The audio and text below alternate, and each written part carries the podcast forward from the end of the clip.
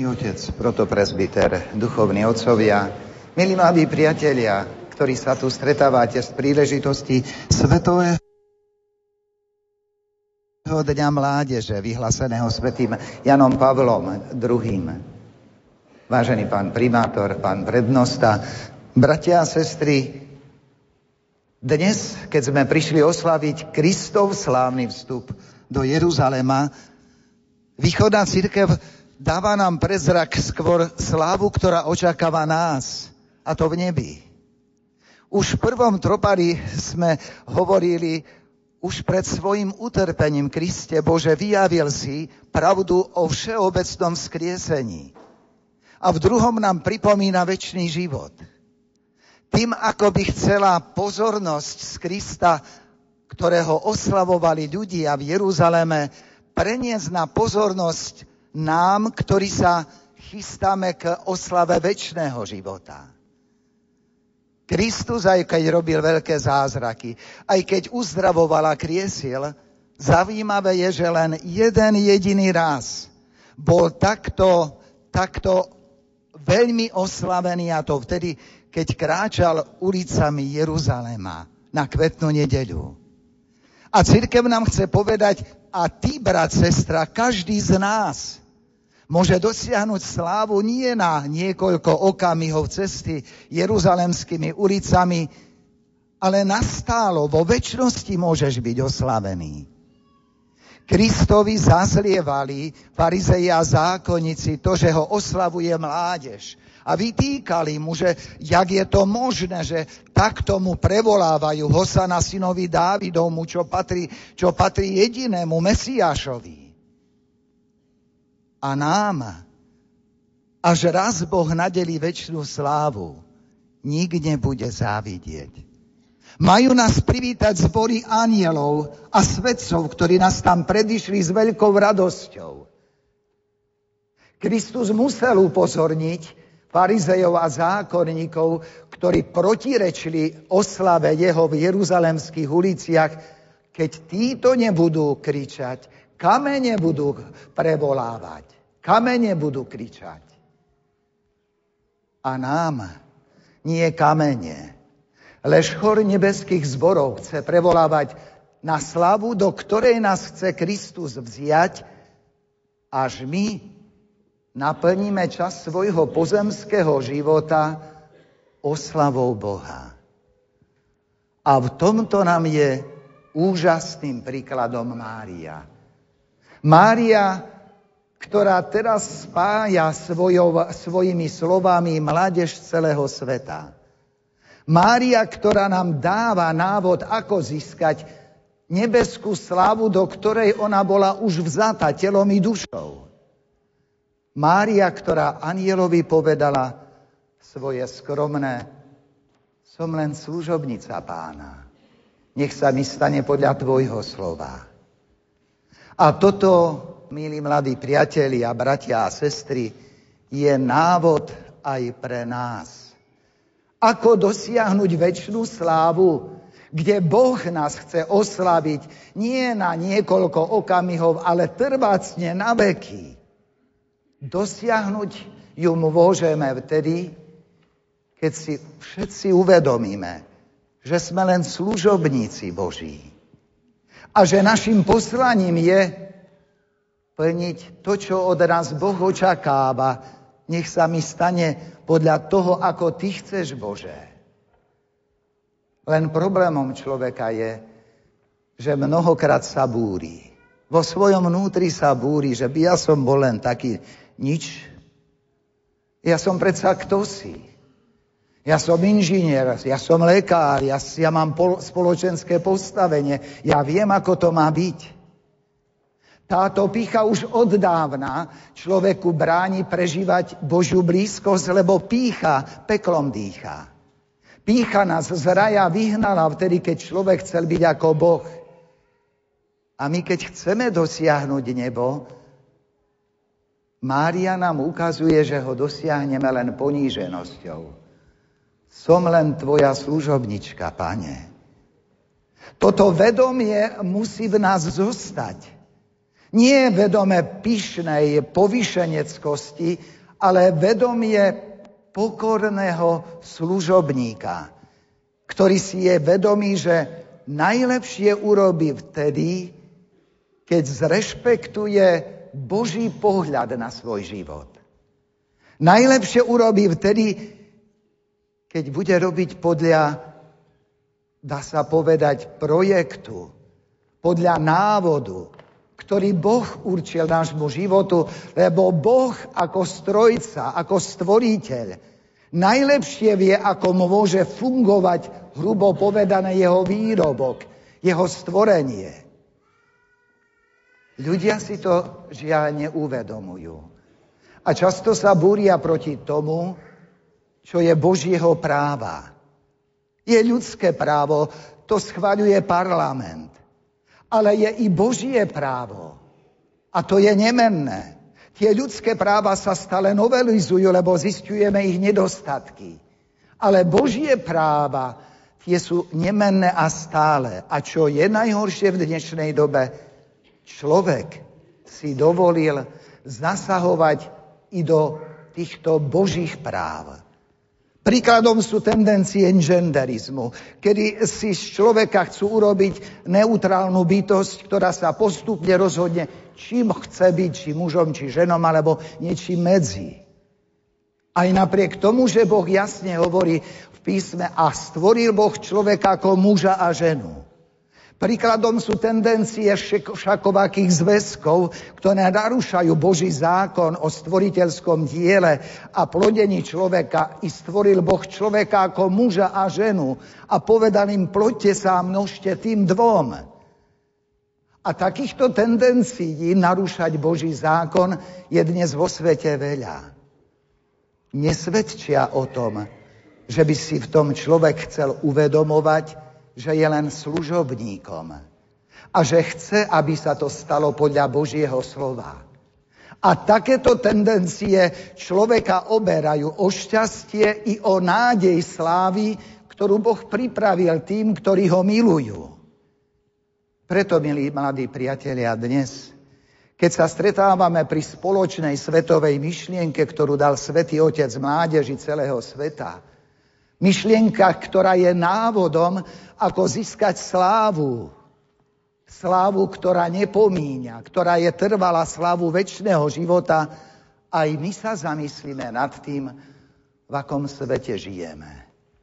A zamyslíme sa nad tým, ako my prijímame to Božie slovo do svojho života. A uvedomme si, že Kristus bol oslavený len na niekoľko okamihov na tejto zemi, no nám sľubuje slávu trvalú, večného života, ak však zachováme jeho zákon.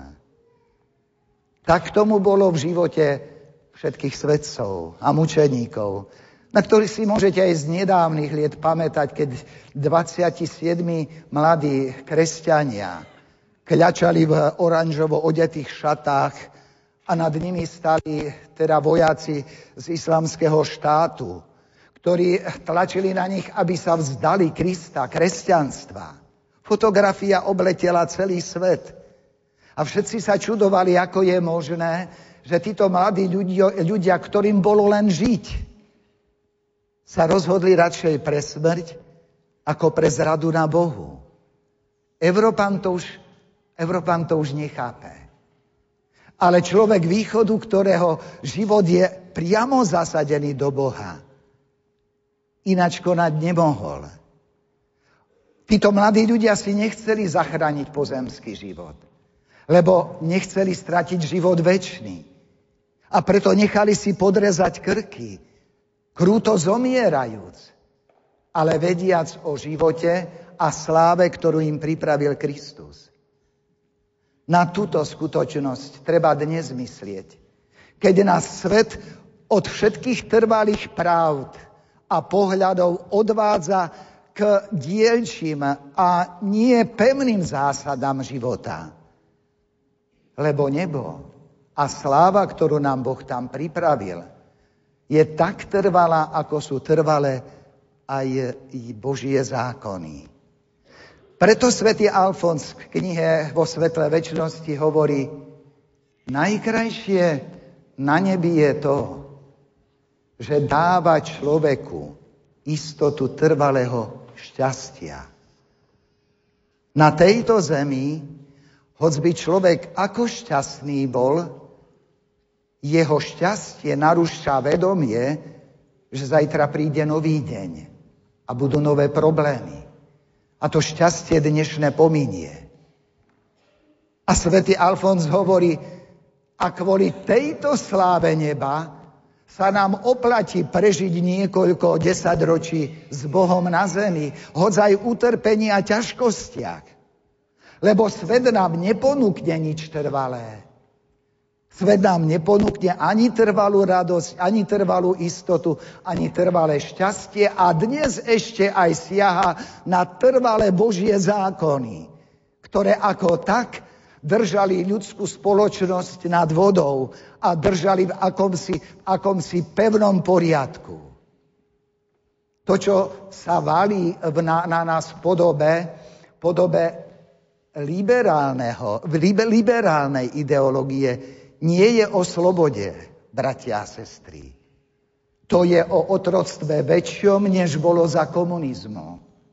O otroctve, ktoré sa na prvý pohľad zdá byť slobodou, ktorá však narúša ľudskú štruktúru, ľudskú osobnosť, ľudskú personalitu. Veď ja nemôžem byť dnes muž a zajtra žena a psychicky sa s tým vyrovnať. To, čo sa na nás valí v podobe ideologického liberalizmu, je horšie jak komunizmus, preto, že komunizmus mal ešte mantinely odtiaľ potiaľ, ale ideológia relativizmu, že dnes je to tak a zajtra je ináč, nás uvedie do takého chaosu, že my sa nebudeme vedieť zajtra správať preto, lebo pozajtra to bude už celkom ináč. A toto je nie to, o čom hovoria Máriine slova. Nech sa mi stane podľa tvojho slova. Božie slovo je pevné a stále, isté a jasné. Ak sa človek oň oprie, tak sa oň ho môže opierať i o 100 rokov, i o 1000 rokov, lebo je stále platné. Ľudské slova založené na liberálnom prístupe k tomu, ako sa človek má správať, človeka veľmi skoro zmetú. A odvedú ho nie len od pravdy, ale i od trvalosti šťastia. Preto nenechajme si, milí mladí priatelia, natlačiť do myšlienok čosi, čo nemá stabilitu. Nebo je stabilita, ktorú nám Boh sľubuje. A to, čo nepozná stabilitu, nevedie do šťastia, lebo nemá trvalú hodnotu. Poviem to až príliš ekonomicky. Najväčšou alebo najsilnejšou menou je tá, ktorá je pevná. Ako sa hodnota koruny začínala pohybovať, už sme vedeli, že pôjdeme s hodnotou dole. Alebo hodnota dolára, alebo hodnota eura. Trvalosť sľubuje hodnotnosť. A to aj trvalosť v zásadách a princípoch. A túto trvalosť a vytrvalosť Mária v sebe nosila, keď Bohu jasne povedala: hľa, ja sa tomu až tak nerozumiem, ja som len tvoja služobnička. Ale chcem konať tak, ako ty odo mňa chceš. Nech sa mi stane podľa tvojho slova. A toto je vzor pre správanie každého z nás. Tento vzor neponižuje človeka, ale ho robí naozaj slobodným v dobre. A v tej slobode, ktorá vyplýva z lásky. Dnes prišli sme oslaviť Krista, volajúc spolu s jeruzalemskou mládežou: Hosana synovi Dávidovmu. On však túto slávu nepotreboval, čo ukázal aj tým, že si sadol ako pokorný služobník na osliadko, nie na konia, nie ako vzbrojír, veľký rytier. Len na skromné osliadko si vysadol a počúval ozvenu ulic, ktorá mu prevolávala na slávu. A zdôrazňoval, že túto slávu Od Boha dostane sa Bohu aj cez kamenie. A keď ľudia prestanú kričať, i ten stvorený nádherný vesmír oslaví svojho stvoriteľa. My nesmieme prestať kričať na slávu Bohu. A svojim životom máme svedčiť, že ho berieme ako svojho spasiteľa, ktorý nám chce dať slávu večného života, ktorá nepominie a ktorá je trvalá. Preto dnes prosme Máriu, ktorej myšlienkou je naplnený celý svet. Hľa, i ja som len tvoj služobník, Bože, služobnica.